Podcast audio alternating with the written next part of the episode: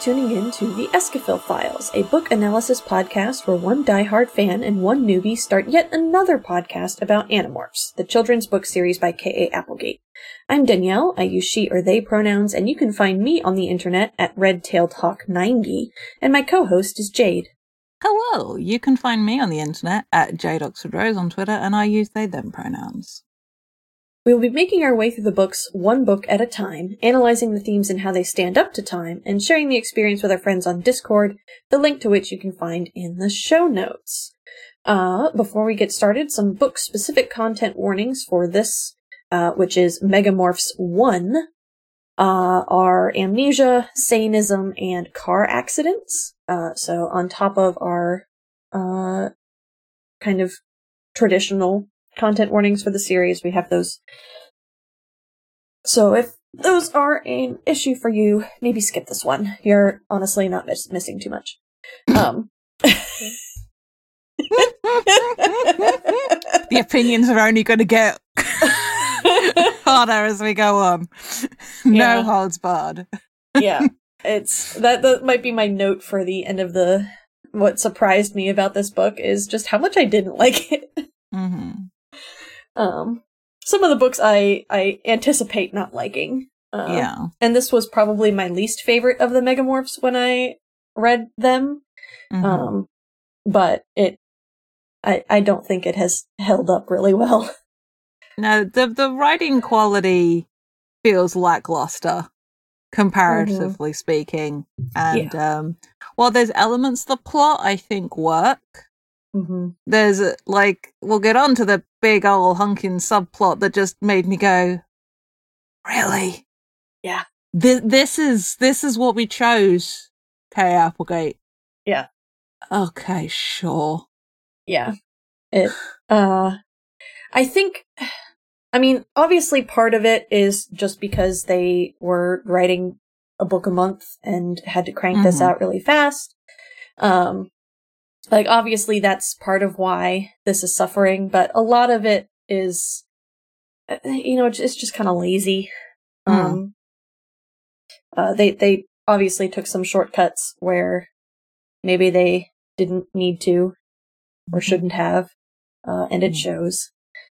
Um, um to clarify this first of the megamorphs the assume the conceit behind them is that we rotate our narrator from chapter to chapter mhm.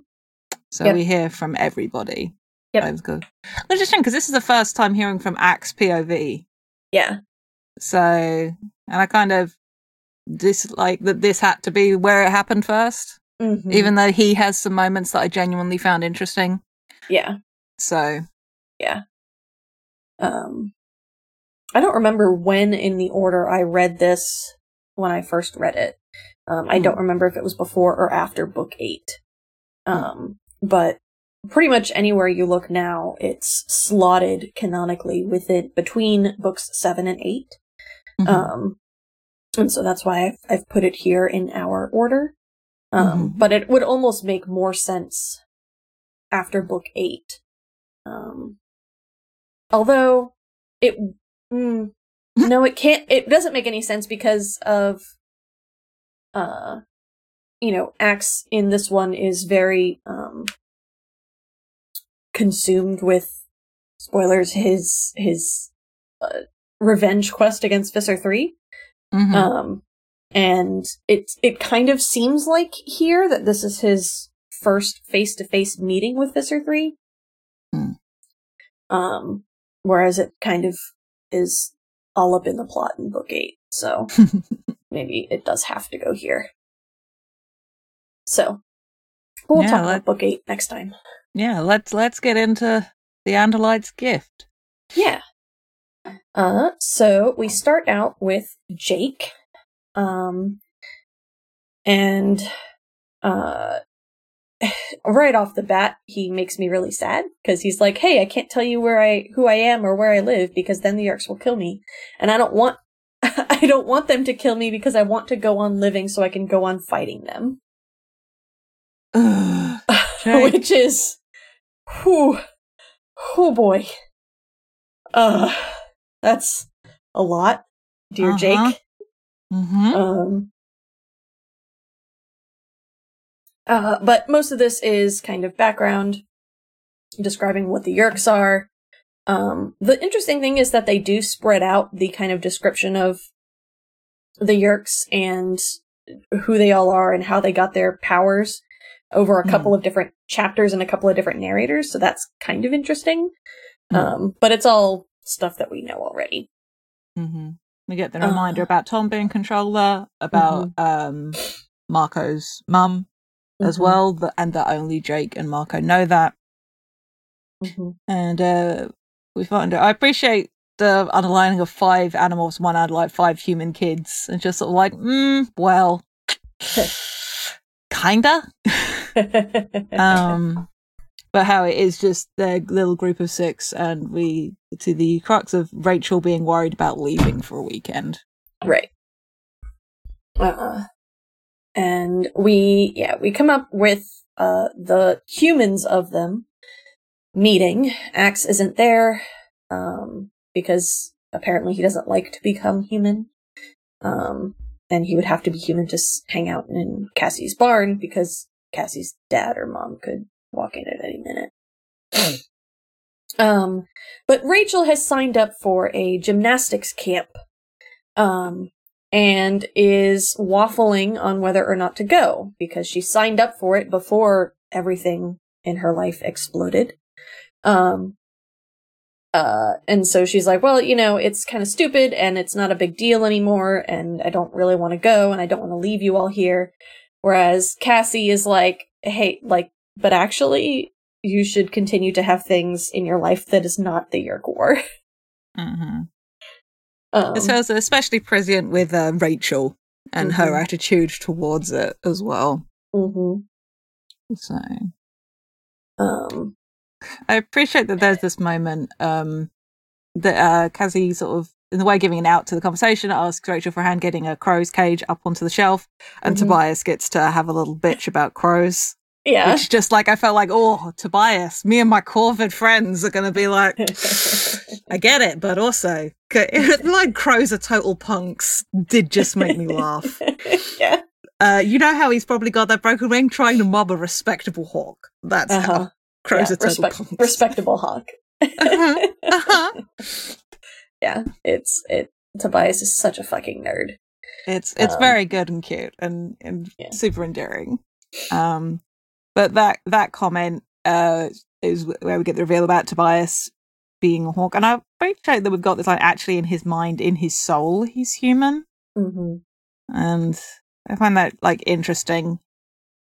Yeah. And um, the comparison that Jake makes between the appearance of the hawk and how it's like a very powerful predator with like the wings and the talons and the fierce, angry eyes, and Jake draws a comparison that Tobias used to be a very gentle person. hmm But I also like that. I guess he still is that guy, but he is also a hawk because that's Mhm. the ongoing dichotomy with Tobias, like Yeah. his inter- uh, that internal conflict. and then we just Yeah. say, "Yeah, I'm looking at you, Crow." Obviously, the Crow did not understand. I don't. You know, I don't buy that the crow wouldn't understand thought speak. Mm. Maybe it doesn't understand words, but I feel Mhm. like if you if you transmitted images to a crow, it would understand. I, I mean, some of the stuff crows do, I reckon that that would definitely get a reaction. So, um, but Rachel has already told her friend Melissa that she's not going. Um, Marco teases Rachel like, "Hey, you think we can't survive without you for a couple of days?" Spoiler alert: they can't. Um, and uh, they quip back and forth a little bit. Uh, and Rachel is kind of worn down. I love that I'll go away just to get away from Marco for a couple of days. Marco's just like, think of me when you're on the uneven parallel bars. Yeah. it's just like, I love the snark between Marco and Rachel. Mhm. I do like that Marco is in his own way encouraging Rachel to go Mhm. do this thing that she wanted to do Ab- back before. Absolutely. He's just Uh. not doing it the way Cassie is. He's doing it in the way he does things, which is to bait and to use humor. Yes, exactly. Uh, but Rachel says, "All right, well, you, you guys are going to stay out of trouble." Um, but specifically, she's looking at Tobias uh, because they're in love. Um, And, Tobias- apparently Cassie knows. And Jake knows, as this next paragraph uh, Yeah. implies. Tobias says they'll be fine. Uh, meanwhile, Jake and Cassie share a look. Um, Cassie has a theory that Rachel and Tobias like each other. Not that Rachel has ever said anything, even though Rachel and Cassie are best friends. Cassie thinks it's sweet and romantic. I just think it's kind of sad. I mean, as far as we know, Tobias will never be fully human again. Gee, Jake. Bless Jake, living in the 90s. He will learn. If this happened now, that'd be, I feel like that wouldn't be there. I, I, guess Rachel's a fairy now. Mm? Um, uh, but I do suppose there's that interesting too of the the romantic versus the realist.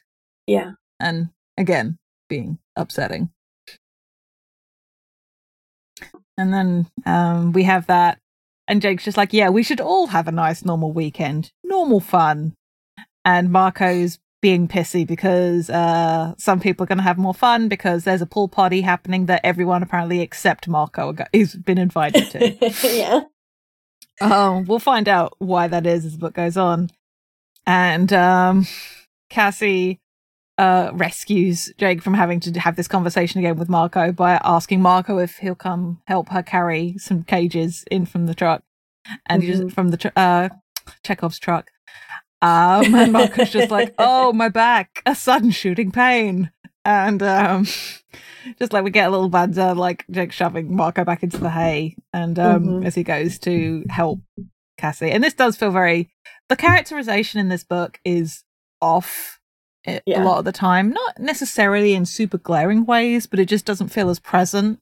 Mm-hmm. But there are still like these little moments, yeah, that, uh, that are good. I appreciate. Yeah. Um, Cassie uh kind of confides in Jake that, you know, this feels weird that someone is taking a vacation, so to speak.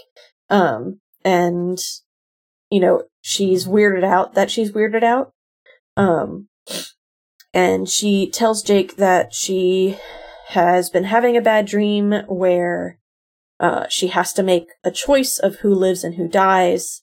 Um, and is really upset about it. Um, and they, they, they sh- kind of share this moment about being afraid and, uh, recognizing that they're afraid. Um, I have this which... line from like Cassie's like talks about being scared all the time, and Jake is just mm-hmm. like, you deal with it though. It made me nervous talking about feelings like this. I guess I think if you do- just don't talk about the fear, it will go away. Yeah. Buddy. Which is which is interesting comp- uh, when comparing it to what Tobias says at the end. Mm-hmm. Um, which is, you know, the healthier way.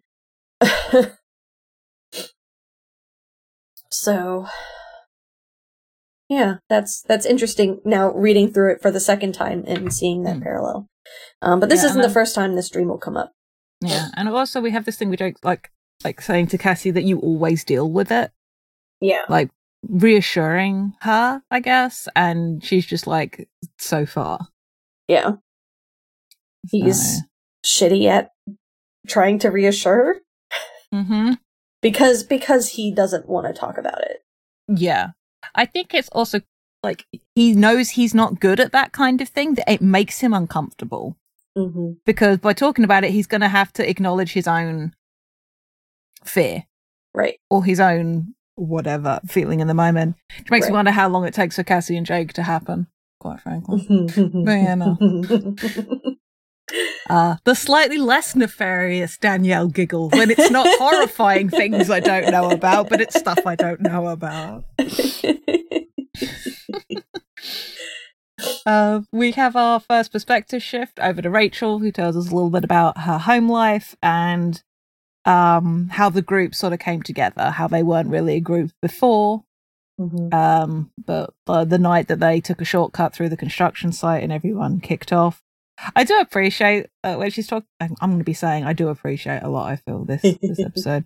Um, we get this thing about Jake um, who's the one in charge, not something he's ever wanted, just seems natural for him. Just like, not that Jake is without his own level of stupidity. I mean, he was right there with us walking through an isolated, abandoned construction site that night.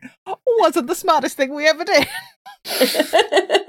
I appreciate the genre savviness there. Yeah, Jake is our leader. That doesn't necessarily mean he's the smartest. Uh-huh. Like, Uh-huh. um, Rachel talks about uh out meeting Elfangor and Elfangor dying, and um, we get this little bit about uh, explaining um that morphing is fun. hmm Um, and we have this moment where Rachel's like, "I'm going to get to the school an hour before the bus leaves because I want to go flying. I want to go see Tobias before I Mhm. leave." Yep. It says Of I wanted to do. check in with Tobias before I left, and I'm like, mm, "Sure, Jan." Uh-huh. Um, but it's also like it's just I kind of take care of stuff Tobias needs. I bring him books Mhm. sometimes, you know, things he can't get in the woods.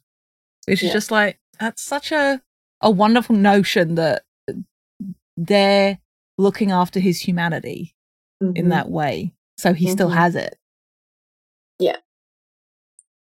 Um, but she kind of walks away into the woods and uh, stuffs her clothes and her bag into some bushes um, and morphs into an eagle so that she can go fly and see Tobias before she has to leave on this trip.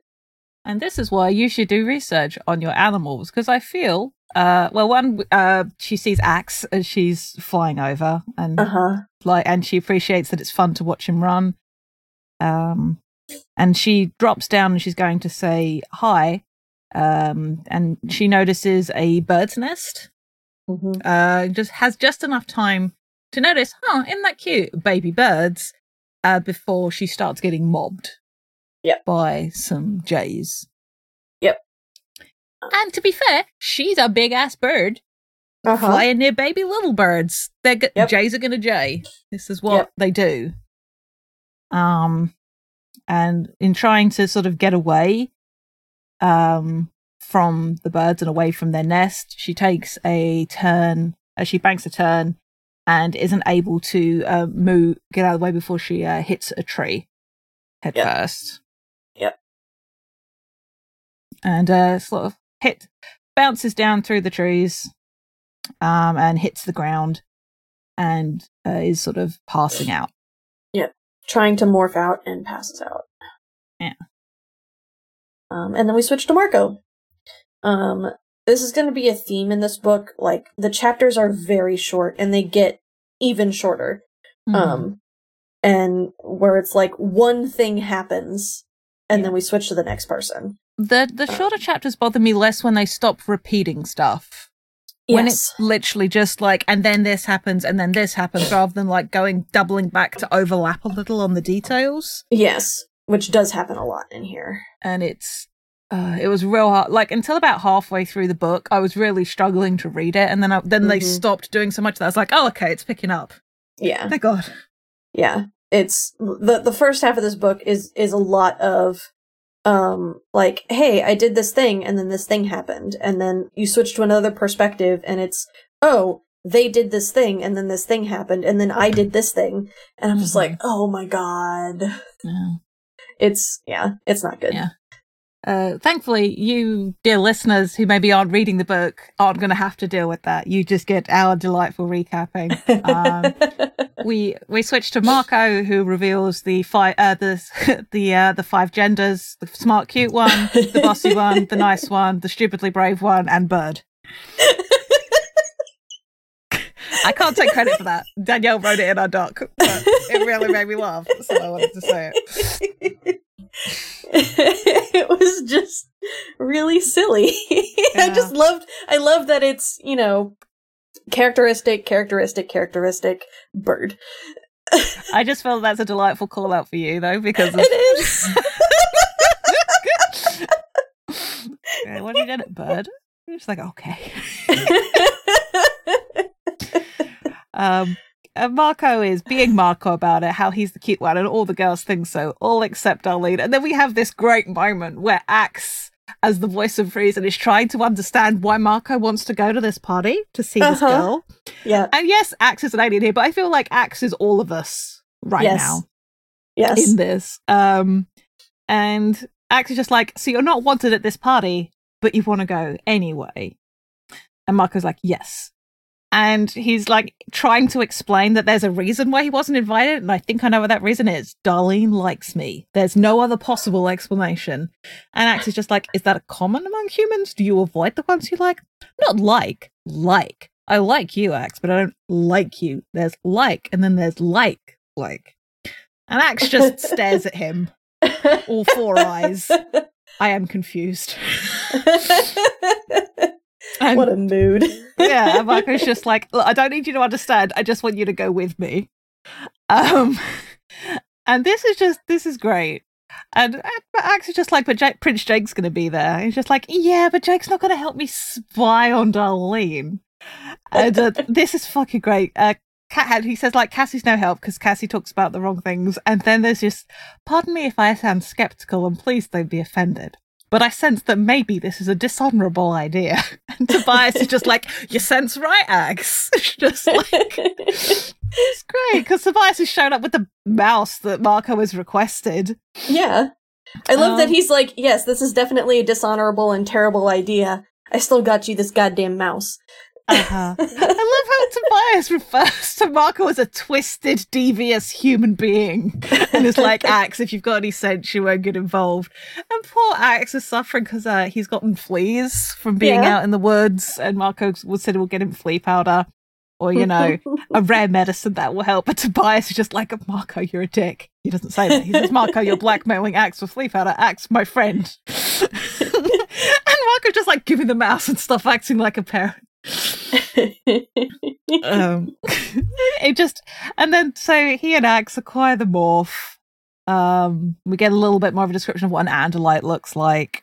Mm-hmm. And Tobias is just like, Marco, you know, Jake's gonna roast you alive for this. Um, and Marco's just like, this is about, Jake is about justice. I ask you, is this justice? No, clearly not. And we get the explanation of why Marco probably wasn't invited. Yep which is that he floated a baby Ruth bar in the pool and told everyone it was, you know. I was like six years old. I didn't know any better. Besides, it was funny. Marco, you were not six, you were 10. Whatever. Who remembers this stuff? Darlene. Um. And we got this great moment of just like, we done with the mouse, giving back to Tobias for lunch. And Tobias just like, I've had lunch, thank you. Um, and like Tobias gives them the warning about predators eating mice and how the world is dangerous. And there's this joshing about, oh, and you would know that better than you, Mr. Predator. And in some dramatic irony, uh, yep. we got Tobias saying, even we predators get ours sometimes. Why? I saw a bald eagle get mobbed by a bunch of jays this morning, slammed mm. into a tree. Um, just like, there won't be any eagles at the party. The bird world is your problem, dude. and then we have this zinger of a close. I was gonna say mm-hmm. this is some of the one of the few bits is just generally Marco in this book, apart from a couple of small instances, is is working for me. But just like mm-hmm. I have a party to attend. Darlene likes him, Ax said, but she doesn't like him. It's just like that's pretty much how everyone feels about Marco, which is just it's very good, and it made me smile. Yep. Uh, and then we jump to Jake. Uh, Jake feels Jake and Cassie both are at this party and they feel kind of guilty because Marco wasn't invited and uh they were uh but also they're enjoying lounging by the pool. Um Darlene's family has money I guess, uh, because it's a very nice pool. So Jake says. Also, there's 40 or 50 kids at this party, which is like, so Jesus, children. that's so many. That's so many children. Um, but it's a it's a good party, you know, traditional kid pool party. Do you have pool parties in the UK, Jade? I mean, presumably. I'm squinting at you a little bit. How many people in the UK do you think have their own pool? That's why I'm thinking like not many. Really not many. like you have to be super rich here to have mm-hmm. your own pool or like my aunt and un- my great aunt and uncle um took seven years to build their own so they could mm. pay for it bit by bit. Mm. You might like, there's a couple of open air pools around, and you might like, there's this one called the Strand near where I live, mm-hmm. and people used to like take their lunch down there and stuff like that, but you wouldn't have a pool party. I, it's entirely possible, Danielle, that the rich kids did do this, and I just wasn't aware of it because it was very much out of my sphere. Yeah. But I mean, I grew up in South Florida, which it is very common Yeah. uh, to have your own outdoor pool in South Florida, um, Mhm. at least in the neighborhoods that I lived in. Um, for sure. and it so this this is a very visceral memory for me of Uh-huh. like going over to someone's house and everybody's in their bathing suits wandering around the house and at the pool and outside and playing games and their chips and dip and sodas out and it was a very visceral memory of like ah yes childhood I think I went to like house parties like that where it was that vibe in the garden. Mhm. Just there there was no pool. So Mhm. Yeah. Um, But we have Cassie and Jake trying to chill, and then there is screaming. uh-huh. And bless Jake is just like trouble and he's like straight into like adrenaline fight mode. Yep. And it's just like, oh, it's just girls running. Yep. Uh, just girls shrieking. And uh, they're being, they're Darlene and her friend are being chased by mice. Uh, Mhm. Two little mice chasing Darlene like a pair of lions trying to bring down a buffalo.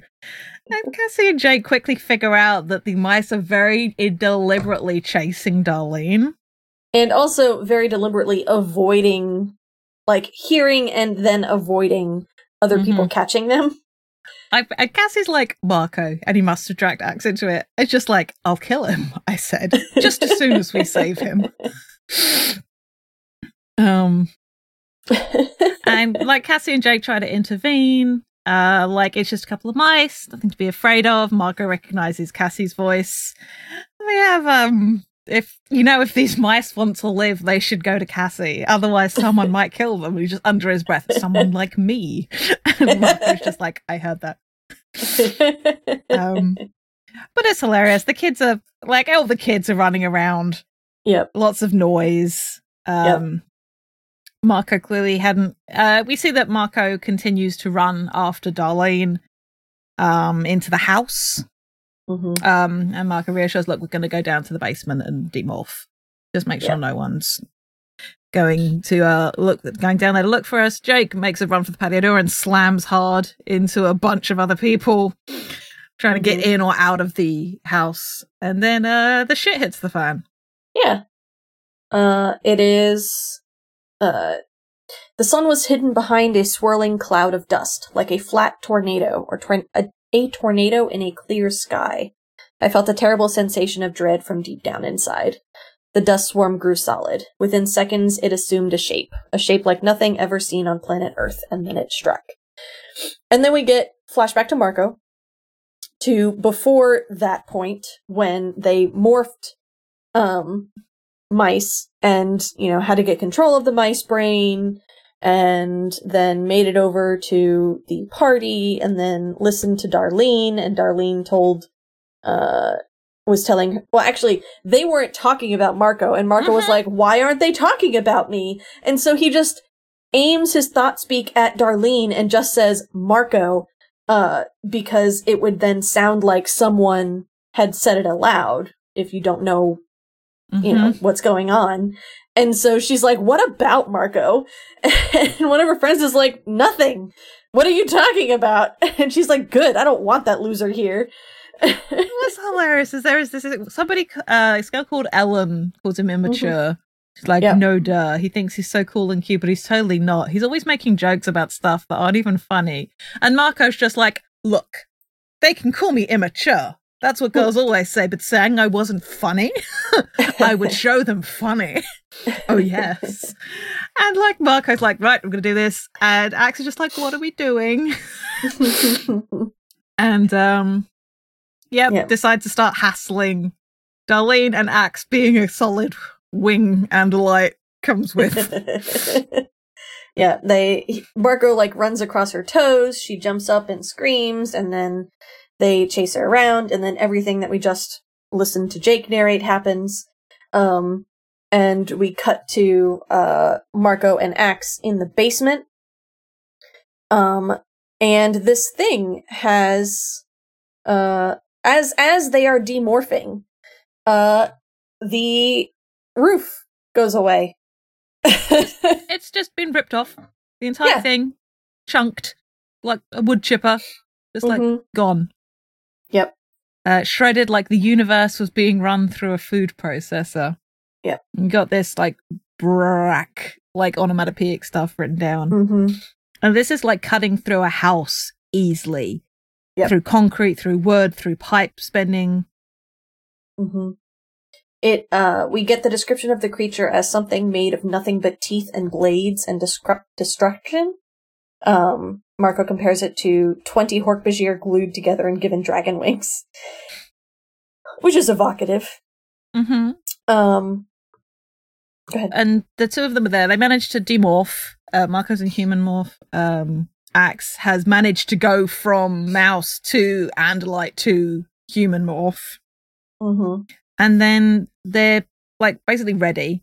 They're just like, there's nothing they can do. They know like they're prey. And then like the eyes flicker at once. And then the creature disperses and disappears. Yep. And they have no clue what's happening. Yep. And then we cut down, cut over to the stupidest subplot ever. Tia? Yeah. Yeah. Uh we we cut to Rachel who wakes up and doesn't know where she is. Um and then realizes she can't talk um because her words are all mangled. Uh she realizes that her she realizes she doesn't know who she is. She doesn't know her own name. Uh, and she realize realizes she is halfway in morph, only she doesn't know it's a morph. She just thinks she's some kind of freak, I guess. Mhm. Um, she's like, maybe this is just what I am. Um, and There's enough common sense to, like, we have this questions like, don't panic, and had I been in the process of changing? Mhm. and uh talk about having a scream boiling up inside her and like corrects herself no we don't do that use your head think Mhm. and she talks about like her brain feeling very foggy Yep. but like mind over matter credit to Rachel in this moment just like constantly like she's fairly certain she's human so she wants to be human Mhm. and uh makes the is able to morph back Yep. um she's aware of a shadow passing over the sun or that's what she thinks uh, she thinks it's a Mhm. cloud Yep. um and then as she's fully morphed back to human she looks up as the sun seems very dim and oh wouldn't you know it's some kind of flattened tornado a dust cloud but not a dust cloud really Yep. Uh, and then we cut over to Tobias. Uh, but before we get over to Tobias, let's talk about this dumbass plot. Yeah. It's Uh, real dumb Yeah, it's so Rachel has amnesia. Um, and she can't remember who or what she is, and we spend a significant, very large portion of this book with her not knowing what she is, um, and being separated from everyone else. Um, like i uh, could appreciate wanting to separate rachel off right. because of like her role in that group and seeing what the group is without Right. her i understand it but this just feels like such a stupid contrived reason i think i saw in the Yeah. chat there's other things they could have done to Yes. make like rachel struggle with more than even just like forgetting the ability to morph Mm-hmm. just like even that localized kind of thing i would Yeah. have been able to maybe get on board with but that's not how amnesia works Mm-hmm. this is some delightful bad soap opera bullshit Yes. Yes.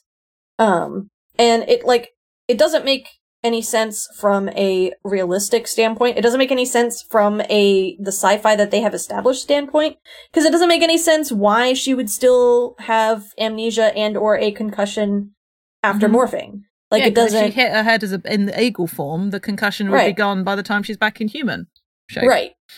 Uh, and like you could have separated them and have her keep all of her memories. They're separated in space. She can't exactly morph into a bird to get Mhm. back to everyone because this monster's here. Like, interesting thing that could have happened losing control of the morphing mhm. having full comprehension of what's happening but not being able to be stable in a morph that i Mhm. would read and enjoy yeah. Um, but it's just, it's so contrived and Mhm. so forced, and it Mhm. It feels forced. Even when I read this as a kid, I was like, why Yeah. is this happening? yeah. like it it's not it's not good. Um but it it is what we have, I guess. Yeah, and it really like takes agency away from a character that is very much defined by that, but not in a way that's narratively interesting. Yeah. So Yeah. Like the only thing I like about it is this idea that we can see who Rachel is Hmm. when even when she doesn't know who she is. yeah, Like if you strip away all of the social ex- societal expectations that have put, been put on her by one society at large and two her friends, um, you know, she, She is still still she still fights. She still is driven to protect people yes. um, and all of that. And that's kind of the only interesting thing about this to me. yeah, Um, I'm I'm right there with you. yeah, everything else about it can go in the trash, uh, Mhm. where it belongs. hmm Uh-oh. Well, that little tirade done. uh, we cut to Tobias, um, and we get more backstory, and then we get more. I do like this thing, um, where Tobias is flying cover, um, and we we get him talking about it. He says. See, I was flying cover. It's one of the ways I'm able to help my friends. Marco hadn't asked me to fly cover for his idiotic little escapade, but I figured I'd better. Besides, I'd already eaten a small snake. Um, I had nothing to do really but catch a thermal and ride it up.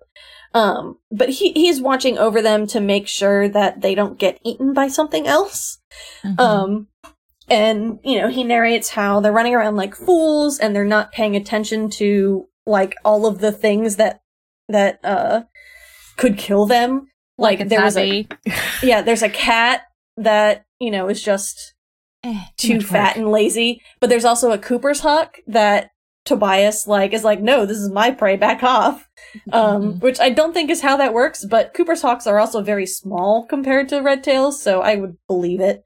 Um, and- I love this fucking like they get to the party just like okay they can just be stepped on. It's that's less of an issue. And people having fun and just like down below I saw Marco chasing some girl. Good grief I thought. Why am I not surprised? Um, Yep.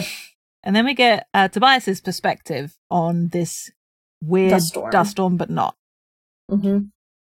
And how because he has the better view he is trying to take in what it is Right.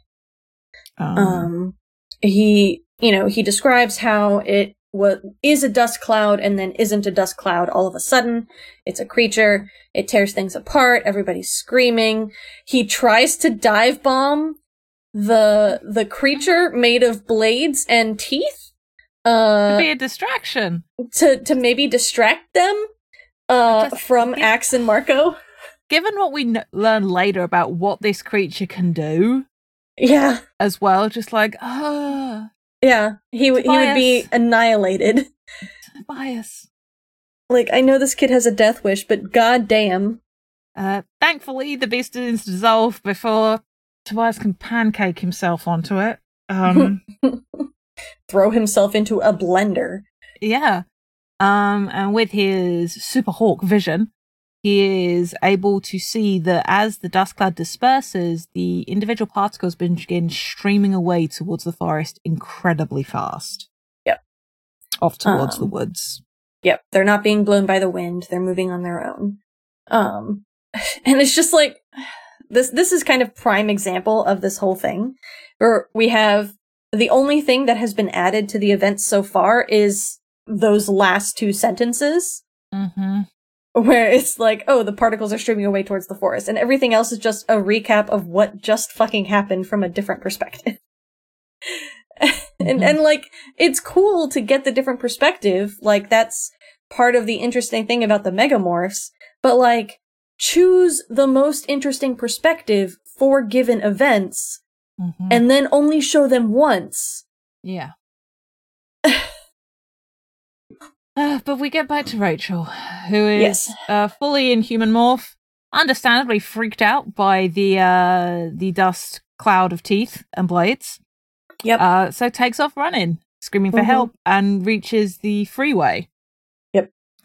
Um, and she's able to narrowly avoid getting hit by a car. Mhm. Um, the creature li- uh, collides with a truck.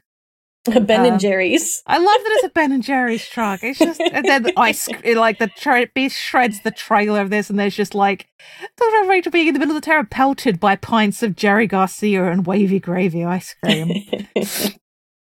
um, but yeah, Rachel sort of gets over to the median, like tumbles down. Um, the median, the truck driver is okay. The beast is just like. What's interesting is that uh, we see in the text like there was a no doubt that it saw me, Mhm. but the eyes seemed confused. They seemed lost. The beast saw me but did not recognize me. Suddenly, as I cowered in the ditch of the median strip, the beast simply dissolved into a cloud of dust, dissolved and blew away. Mhm. And uh, Rachel, relieved, is like still just in like her morphing gear of black leotard, just like gets up out of the ditch, across the road, and towards the rest of the woods. Yep. What's interesting here is um so we we find out later that this beast is drawn to morphing energy. So whenever someone is morphing, uh it gets drawn in that direction. Um and so that's why it was drawn to Marco and Ax and then drawn to Rachel. Uh there's nothing drawing it away here. Hmm. except maybe no because ax isn't i don't know um Mhm. but like we, we there's a jump from this instance to uh jake marco ax and cassie hanging Mhm. out in um cassie's house so Hmm.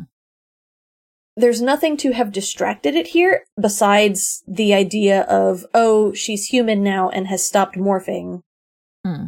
you know don't care anymore um, Maybe. so there's there's a bit of an inconsistency there that I just noticed now looking at Mhm. it for the se- second time. Whereas for pretty much everywhere else in the book, it's pretty consistent with.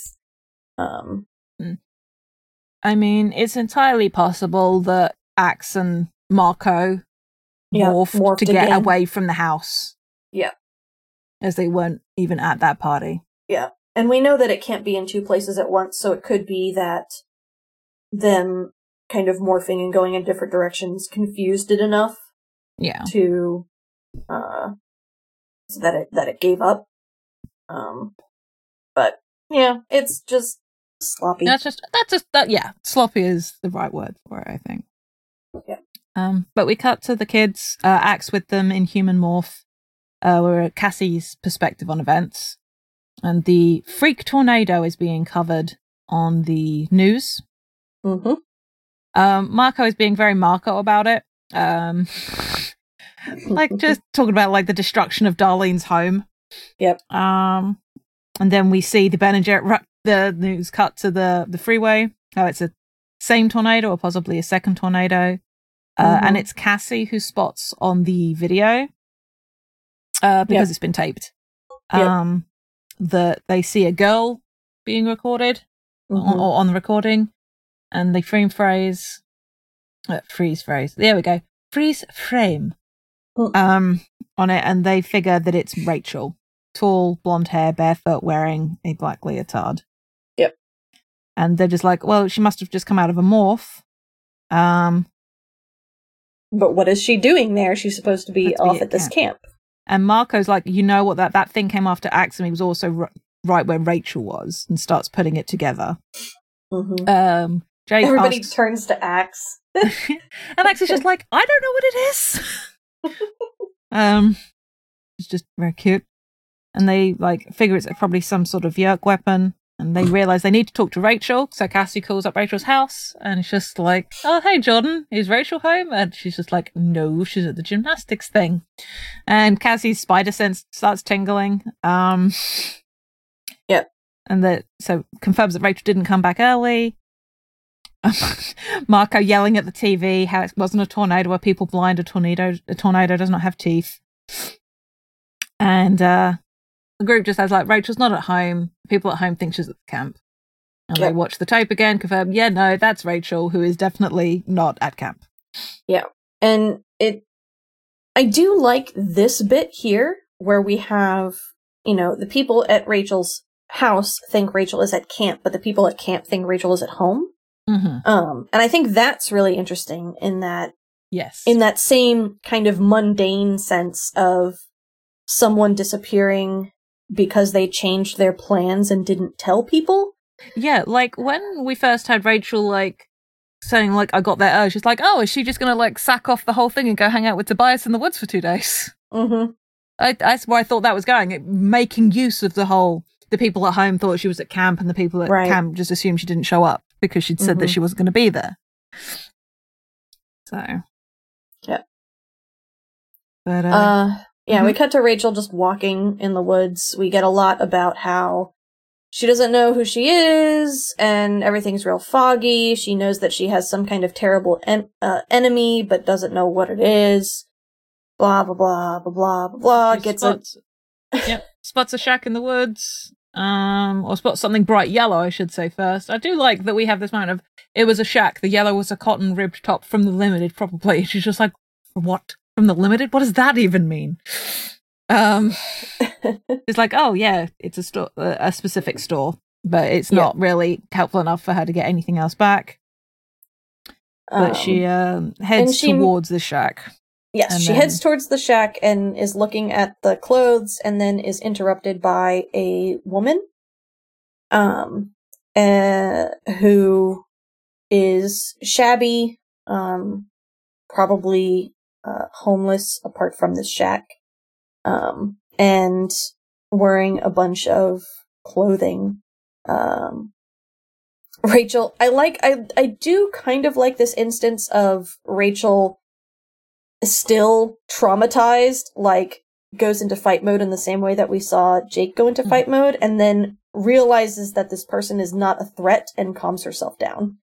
Yeah. Um, but the woman is uh, talking about needing a receipt if you want to return the item or purchase it. Um, and uh, Rachel makes the determination that this person is insane. Um, I, I guess it's I fine. resent that because we do have the thing later. She was mentally ill. Yeah, Just like, why not say that first? yeah. Like, yeah, it's like we we already get in the book uh overuse of the word insane in all of the books really because you know Yeah. Marco's constantly going on about how their their different uh mhm. uh, plans are insane right it's also like very 90s, I think, to call Yes, things like insane. Yes um and so in those instances it's very clearly just like vernacular right Yeah. Um, but in this instance, it's definitely like a judgment, like, oh, this person is quote unquote crazy and isn't isn't normal, you know, is having some kind of delusions. And it's Mhm. just like I mean, do we have to do this? hmm Um it I don't sucks. like it. I It don't like it at all. Um, um yeah. So we have Rachel's interaction with this this woman. she continues just- to call her the mad woman. Yeah. Um, and Rachel tries to talk to her, like, "Can I get your name?"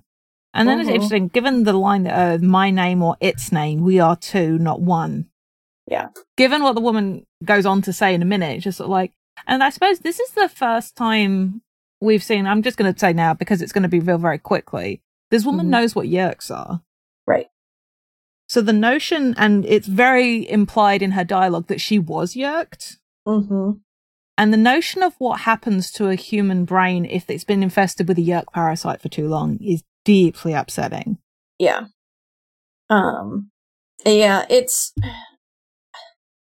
like this could have just been a person who was Yeerked at some point Mhm. and realized they couldn't go back to their life Mhm. and is hiding out in the woods, right? yeah, they could. This could have just been somebody with a, a understandable level of paranoia with Right. a lot of stuff. Right. But instead it's this. So it's I mean. If a fourteen-year-old, like thirteen-year-old, showed up wearing just a leotard in the woods with no shoes on, I'd be like, um, the fuck. yeah. Um, so this woman is uh, very suspicious. She continues to kind of rant about how the Yeerks are going to come back. They never go away forever. You know how she's going to get captured again. She's extremely protective over all of the clothing in the shack. Um, it's implied that she hoards it. Um, and you know she's been she's been finding this clothing that people throw away. Um, and Rachel's asking if she can have a pair of shoes. The woman is like, "Oh, will that be cash, check, or credit card?" okay. Um, and Rachel, um, it goes.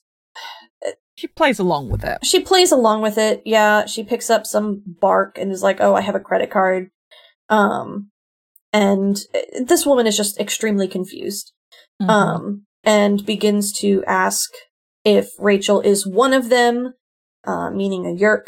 Um, and Rachel's like, I don't think so. And the woman's like, well, there's only one way to know for sure.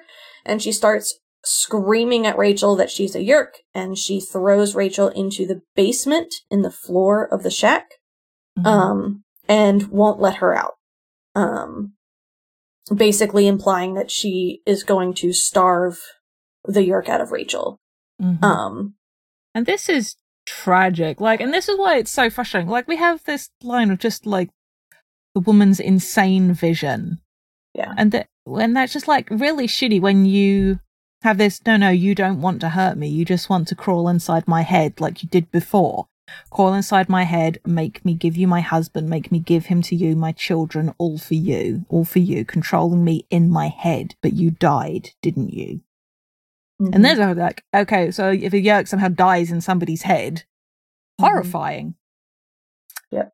Absolutely horrifying. Considering Rachel, it happened to Jake. Yeah, Rachel doesn't. Ha- yeah, Rachel doesn't have the context for what this woman is saying, and if she did, right. I like to think it would have played out differently. Mm-hmm. But this woman does to Rachel what the kids have done to other people, mm-hmm. or would be willing to do. Just like, oh, very much like the dunk is it? Okay, this is a, probably a Yeerk person we're doing this. Yep. Like the yep. woman's actions are not um unexpl- in- inexplicable. Yeah. Yeah. They're At only all. Yeah, they're only inexplicable, quote unquote, because Rachel has mm-hmm. plot convenient amnesia. Yeah. Um like if you didn't know what a Yeerk was, that would sound like somebody suffering from delusions. Right. But we know for a fact, no, that is what they do. Yes. Um yeah, I don't I I'm sure that there is a way to have written this mm-hmm. in a much more respectful manner of like yes. this outsider's perspective of someone who is claiming that there are aliens on earth. Mm-hmm. Um uh, but it's not handled well here. It feels gross to read. Absolutely. Um, uh, even though good. it's not, it's not good. And there's, there's a sense that like Rachel is maybe trying to be kind. Mm-hmm. Um, but there's, there's still the kind of like, oh, this person is insane and therefore I don't want to be around them or, yeah, you know, they're dirty and blah, blah, blah, blah, blah. And it's, uh, yeah. But uh, we cut away from Rachel wondering if uh, she's also crazy. It's just like, mm-hmm. uh, cut over to Jake. Uh, he, he and Marco have uh, headed over to a bus stop close to where the beast had attacked Rachel and destroyed the ice cream truck. Mm-hmm. Uh, Marco comments that it sure looks like the uh, work of the same creature. Yep. Um, that ventilated Darlene's house. and then we have a little bit of back and forth you do realize you shouldn't have been there in the first place. Someone could have been killed. Like I knew some devil beast was going to come after me. and just like, I let it go. Marco knew he'd screwed up. At least I hoped he knew. He was like, You have the bag? Of course I have the bag. Um, they get out into the woods, meet up with Tobias, who is uh, preening uh, his feathers. And Tobias just like, preening isn't about look yeah, because Marco Marco's like disparaging, like, why are you doing that now? Is now the time? Um, and I do like this moment because Tobias, like, it's he's described as saying it patiently, like he's mm-hmm. teaching Marco. Preening mm-hmm. isn't about looks. I'm cleaning and straightening feathers. Clean feathers fly better. And Marco's like, how do you even get dirty? and then Tobias, very matter of fact, I was hungry, so I ate a mouse. A mouse just like the one you became this morning. It wasn't a very clean kill. Any other questions? Marco does not have any more questions. Marco turns a little green. uh, Ax um, is coming to join them. He's fast, but only he's on foot. Mm-hmm. Um, they're like, Jake goes to ask Tobias if he's seen anything, and he's just like, no, didn't see anything except for this crazy woman who lives in a shack out here. She's just like, mm, great, cool. Yeah. No Rachel. Um, and so Marco and Jake are going to morph um, and use their wolf morphs, and they've brought a bag of stuff of uh, Rachel's to use to try and track her. Yeah. So Marco teases Jake for doing his Arnold Schwarzenegger face. uh, interestingly, um, we don't have any explanation here as to why Cassie isn't with them. No, that like, comes later. Yeah, um, from Cassie's perspective. Like, presumably mm-hmm. they got the clothes from Cassie because yeah. th- it was like stuff that Rachel had left at Cassie's house mm-hmm. that they're using to to sniff out the, the her. Mm-hmm. Um, but we we don't get any explanation as to why Cassie isn't with them. Mm-hmm. Um, but they morph into wolf, and when they're about halfway through morph, the creature is coming. Um, the, the freak dust storm. Yeah. And we cut back to Rachel again. Uh, she. She's having some memories come back. As yeah. Well as between yelling at the woman and we have this one about the anger feels good. I realized it kept me from being afraid. It's just sort of like, mm-hmm. I mean, there, well, there's a Rachel mission statement for you. Yep. Um, but she's having these flood of sort of memories, and she's mad about it and yells at it to uh, get out of her head. Um, um, and then she starts smelling smoke. Yeah, um, because the woman has lit the shack on fire. Mm-hmm. Um, and clearly fucked off. Yeah. Um, and Rachel susses out like she's trapped. She's got to get out, and she needs power to break out, power enough to break mm-hmm. through, and sort of thinks like something within her she was too weak; she couldn't do it. But something within, but within me, something within me, and she starts to morph into her bear morph. Mm-hmm. Um, the power, the mm-hmm. amazing, straining, bulging, explosive power. that is a description. Mm-hmm. That's a choice of words they use there. we are adults. we are mature adults doing a book club podcast talking about children young adult literature and laughing about the words of, of adjectives like bulging because why not? Yep. Uh, and we immediately cut back to Marco. Uh, the dust storm is coming. The Jake and Marco uh, have to struggle to maintain concentration to finish the morph. Um, but they do, and they start running. I really appreciate this. Est- I said it again. I need a tab. Drink every time Jade says, "I appreciate." um, but it's just, I like that it's establishing here the concentration required to maintain uh, to maintain mm-hmm. the transition from yeah. one state to another and morph, which makes what happens with Cassie later. Like you yeah. realize how difficult it is. Yeah, it's we. There's a lot of emphasis in this book placed on how much concentration it takes to morph and how exhausting morphing is. Yeah. Um, which I think are really good things to establish about morphing, especially because, you know, later in the series, it does become, they get better and better at it, right? Yeah. And so they, they become used to all of this. And so it's good to kind of establish at the beginning mm-hmm. how difficult it is and kind of why they aren't mm-hmm. running every mission, morphing 3,000 things. Yeah. This um, is, I, I, read this and was like, hmm, makes future notes because it tied into something I've already been thinking about with um, Cal. uh, somebody who suffers from chronic pain and a connective tissue disorder, what it's going to be like for them to bamf back after being in morph or having to do rapid morphs, aka it's come out now, hasn't it? Like where we wherever we get back in season two of Dumb Kids, the fallout on Cal when they're back in their own body is gonna suck.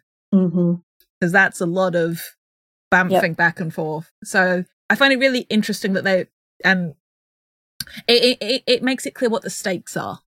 Yeah. And and why like as a child, as a young adult, you could read this and understand why they don't just do a thing or Yeah. what it means when they say I need to do this and then this. Mm-hmm. Yeah. Um, but so Jake and Marco are running away from the creature, um, trying to find uh, denser woods, letting the wolves' instincts pull them ahead. But Tobias is like, you better hope that this creature wears out soon because there's a meadow up ahead and the creature will catch them. Right. But Because then- the trees slow it down marginally. Yeah.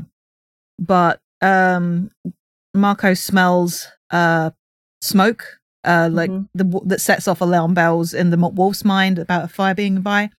And then the beast wavers and slows Mm-hmm. uh and it turns away. Yep. Uh, Towards the direction of the fire and smoke.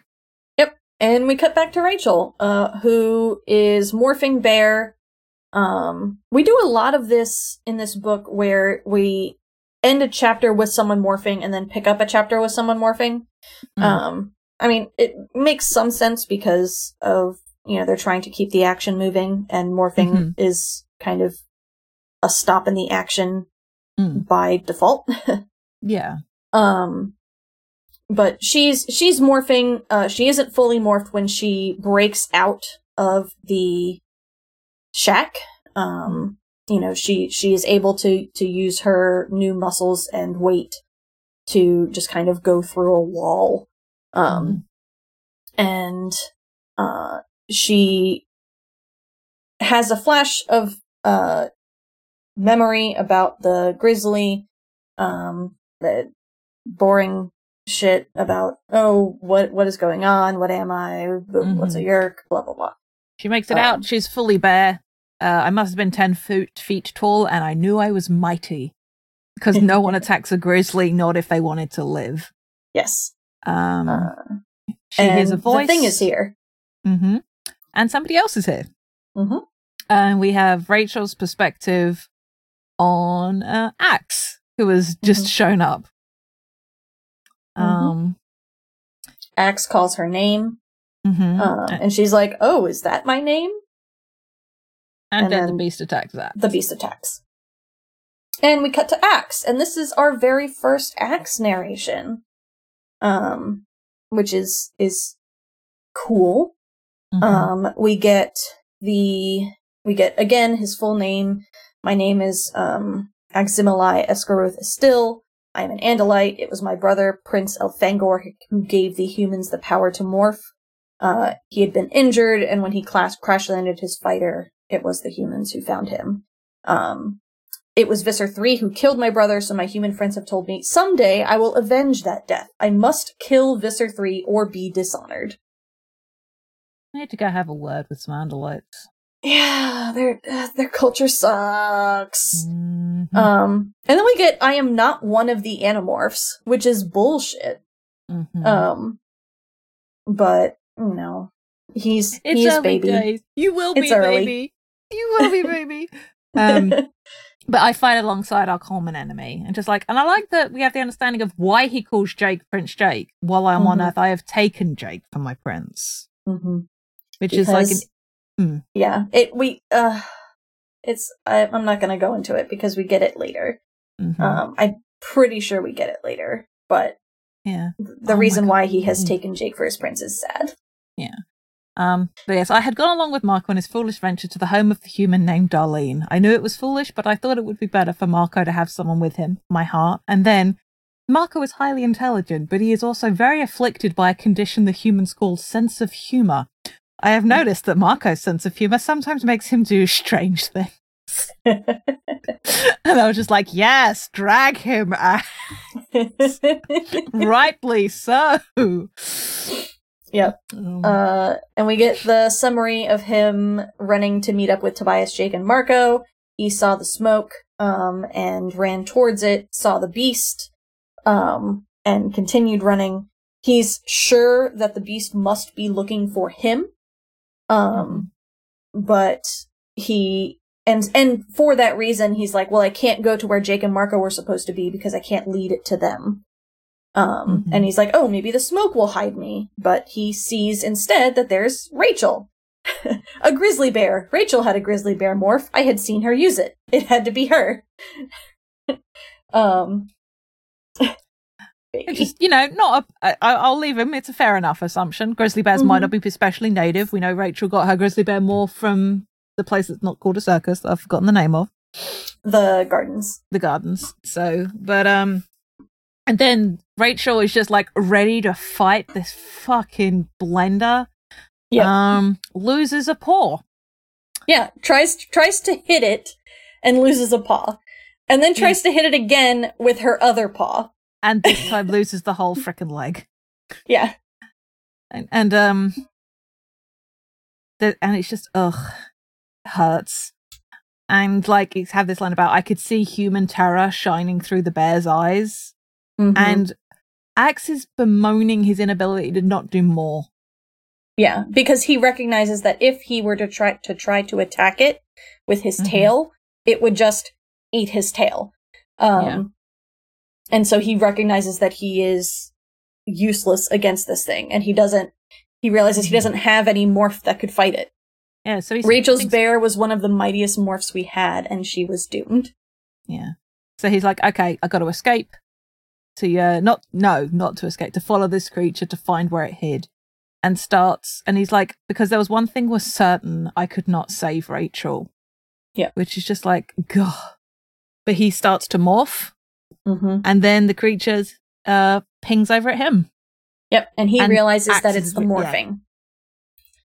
It was the Um, morphing, it's the energy itself that drew the beast. It lifted from Rachel. Uh, I had a flash of her bare body wrapped in living ropes. The beast had not killed her, it had wrapped her up as if wrapping a gift. The living ropes dissolved to rejoin the dust beast and become part of it. And I really like the visuals of this entity. Mm-hmm. I think it's really cool. yeah. Um, but and we have Ax's perspective on a hundred miles and a thousand whirling blades descended on me, and he knew that if he strikes it, it's worth it. So I would, I could not fight it. To fight was to be shredded. He stood still. I reversed the morph and regained my complete Andalite form. And it picks him up and it carries him away, and he realizes that it's carrying him to Visser 3. Um, I started a count here, Mm-hmm. uh, because it's, it has happened before and will happen again. Uh, we saw in the last book Marco be disemboweled. Um, For the second time. uh, and now Rachel um had was dismembered in the last book. Remember, she lost her arm, um, and now has been double dismembered. Um, Mm-hmm. and there is a point where Rachel beats a Hork-Bajir with her own severed arm, so I know it happens again. Incredible. so Incredible. there's just this theme of Marco gets disemboweled and Rachel loses limbs. so, you know, children's literature. It's literature.